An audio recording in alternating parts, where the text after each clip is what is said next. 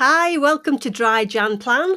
Uh, these are very short episodes to help you get through dry January. Uh, in the past, have you found yourself white knuckling it and using willpower and maybe caving in and having that drink? So I've put this series together for the whole month of January just to give you some tips and skills and techniques and some expert advice. I've been alcohol free since 2019, and um, whether you're planning on extending your alcohol free um, lifestyle or whether you're just taking a month off, these tips and skills will be absolutely invaluable to help you get through the month and certainly make you think about drinking and the way your drinking pattern is when the 1st of February comes around. A caveat is if you think you are physically dependent on alcohol, i.e., if you stop drinking, you get headache, you get sweaty, you get shaky, please, please go and seek medical advice before stopping because it can be very dangerous just stopping alcohol if you have a physical dependency. So these will be dropping every day. So tune in and uh, please do leave me a review. Thank you very much. Take care. Bye. Hi, and welcome to day 23 of the Dry Jan Plan. Hope you're having a good day or had a good day. Today, I want to talk about leverage for change. We're going to go through something called the Dickens process. Now, this is like the Christmas carol, past, present, and future and it's actually something that Tony Robbins, um, if anybody has heard of Tony Robbins, is a very um, high profile motivational speaker. He uses this process in his um, teaching and on his events, and it's so, so effective. So, leverage for change is all about how our mind works really and it's again it's a little bit science based and it's all about looking ahead um, what is going to happen if I don't change my relationship with alcohol. So, seeing as we've had sort of three weeks of no alcohol, if you're in that camp, if you're not, then you can still do this process and just think about the times when you haven't been drinking and how you felt. But as human beings, we either move towards pleasure and towards something that we want, you know, that looks amazing and we let go of what what we've got at the minute and we have goals in life, don't we? We all have goals. We all want to improve. We all want to get better. It's part and parcel of our nature. Or the other thing is, instead of moving towards pleasure, we move away from pain. So, you know, we don't think that we should change. We sort of comfortable in where we're at. And I know I was like that with my drinking for a long time. Um, I'd tried so many times to change my drinking patterns and behaviour. I just decided that, you know what, I'm never going to change. This is just how it is. And maybe you're in that space at the minute. But we know we must change deep down often. Uh, and obviously, by going through this dry Jan plan with me, maybe you've come to the conclusion that you need to tra- change your drinking patterns or behaviour. And we do often know that deep down, although we might not vocalize it to other people around us. Um, so, as I said, there's going to be some science and um, some writing down. And to get the most out of this Dickens process, um, you just need to spend some time on your own, half an hour, just thinking about, you know, where you're going to be, uh, and I'll, I'll run through that shortly. This process is incredibly empowering and actually sustains lasting change. So instead of using willpower, it actually reprograms and rewires our mind and the way we think. And it also affects our nervous system too. It actually puts you in charge of owning that change. You know, you're doing it for you, you're not doing it for anybody else um, you know, focus on changing your beliefs about your drinking patterns. And what we're going to do is look into the future. So the key points really of the process are um, the leverage for change in yourself and your drinking patterns, um, your internal representation of how you see your drinking and your drinking patterns and how it affects you and affects others around you. It requires your full focus on this. Um, and it's really, it's not just about mental imaging and, and sort of visualizing how you'll be in the future, but actually feeling the emotions, which is the most important important bit. And you know where our nervous system kicks in, because at the end of the day, your mind will believe whatever it it you focus on. So let me explain that differently. So if you visualize something in the future, your brain doesn't know whether that's reality or um, fictitious. And that's where we can trick our brains into believing that we are in a different place to where we are at the moment. Anyway, you'll see what I mean when we move forward. so let's get started. Take some paper or your journal, sit down, close your eyes, and look at your life exactly how it is right now in this moment with your drinking patterns. Think about your relationship at the moment with booze and just reflect on the consequences um, in the different areas of your life. So, how does it affect you? Your drinking, who does it affect? You know, relationships, your health, your well being, your mental state, your uh, relationships with those close to you. What impact does it have? And the financial consequences too, because it's not cheap, is it? What about your self esteem? What about your confidence? What about your energy levels? Are you tired all the time? Does it have any spiritual impacts on you? What does it do to your spiritual energy? And yeah, you know, I have a, I'm a Christian, um, and I I have you know a, a deep faith in God and Jesus Christ. How does it affect you spiritually in that realm? If you can um you know have a connection with your spiritual self. So i want you to write down how it's affecting you now.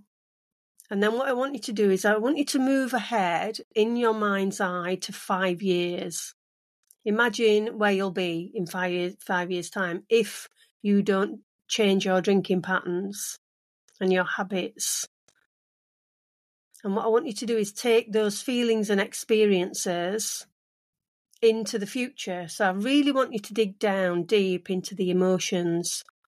And it can be quite upsetting and it's not a pleasant experience, but it's really important that you do this.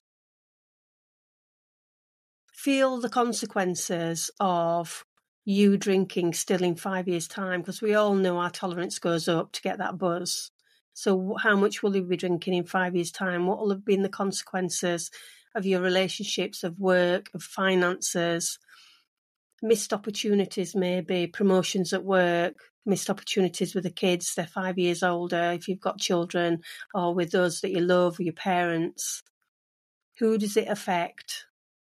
What does your drinking pattern and your habits, how does it affect other people in five years' time? So write all that down and really feel into that. And then the next step is to look 10 years ahead. Visualize your future self, what you will look like a decade from now, as if nothing's changed with your drinking habits or patterns. How will you feel, do you think? What will your relationships be like? What will your work be like? Again, financially, what's the impact? And just write those things down and really, again, feel into it. And then move on to your future self in 20 years' time.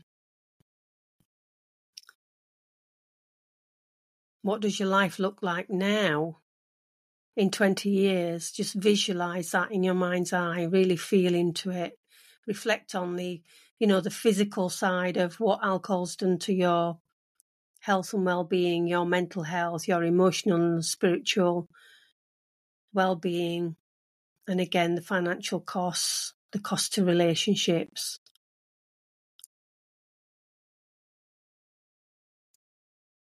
So this exercise aims to inspire personal change and transformation. That's what that's what it's all about. It's creating enough pain and vivid future scenes in your head and your heart and your emotions to prompt the brain to change your current situation with your drinking habits and patterns at the minute and helping you to see in the future how that's going to look if you don't change. Whether or not you want to give up for you know for good or whether you just want to moderate or just drink occasionally. Whatever camp you fit into it really doesn't matter.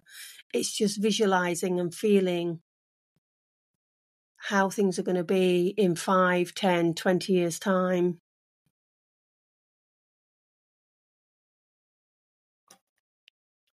And it's like a commitment to avoiding what you're seeing in the future and what you're writing down. You know, it's crucial for effective change, visualizing the future and what's going to happen and how things are going to be if you don't make changes around your drinking patterns. So now that's all the doom and gloom out of the way. the next thing is basically like Scrooge wakes up on Christmas morning and it's not happened. You know, he's still alive and he's happy. So let's now drop that, um, you know, doom and gloom. Let's snap into out of the future scenarios and realize that obviously that's not happened yet.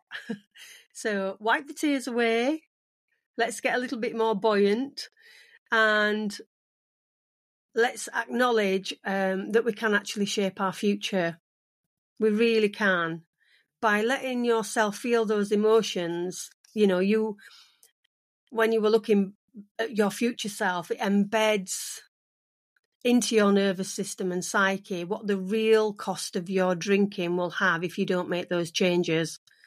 But flipping now back to today, and like Scrooge waking up on Christmas morning, you know, all the fantastic and great things that you can do if you don't have alcohol holding you back. You've experienced three weeks, almost four weeks of no alcohol if you've stuck stuck to it and stayed on the wagon. But even if you haven't, even if you've had windows of weeks, a couple of weeks without alcohol, just thinking back to how good that's felt, you know, what improvements have you seen um, psychologically, physically, um, you know, things around you, your work, where's your headspace been, um, what your energy levels are like, and just really tap into the benefits that you've had not drinking during January.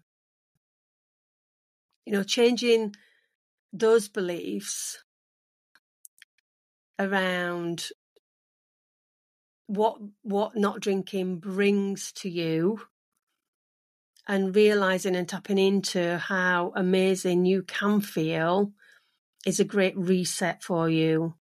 And it helps to start rewire your brain. So you know true change is a combination of between moving away from pain which is where you were when you were drinking and you really deep down knew that you needed to make changes and stepping into all the amazing experiences we can have through making changes with our drinking patterns. I know my life is certainly like just, I always say my life's like in Technicolor now because I just, everything, just being in the moment, just gratitude, just um, experiencing things around me and standing and taking notice in the moment and just being grateful for things. So to finish, just write down a list of all the positives that you've felt, you've seen, you've heard others say, maybe they've noticed things that you're not drinking, they've noticed, um, you know, maybe you're, you're happier, you're glowing, people say your eyes get clearer, you're, you know, you, you look, your skin glows. So embrace all those changes that have happened during January and I uh, hope that's helped. I'll sign off now, and please do sit and do this because it is an extremely powerful exercise to do. And uh, I'll catch you tomorrow. Take care. Bye bye.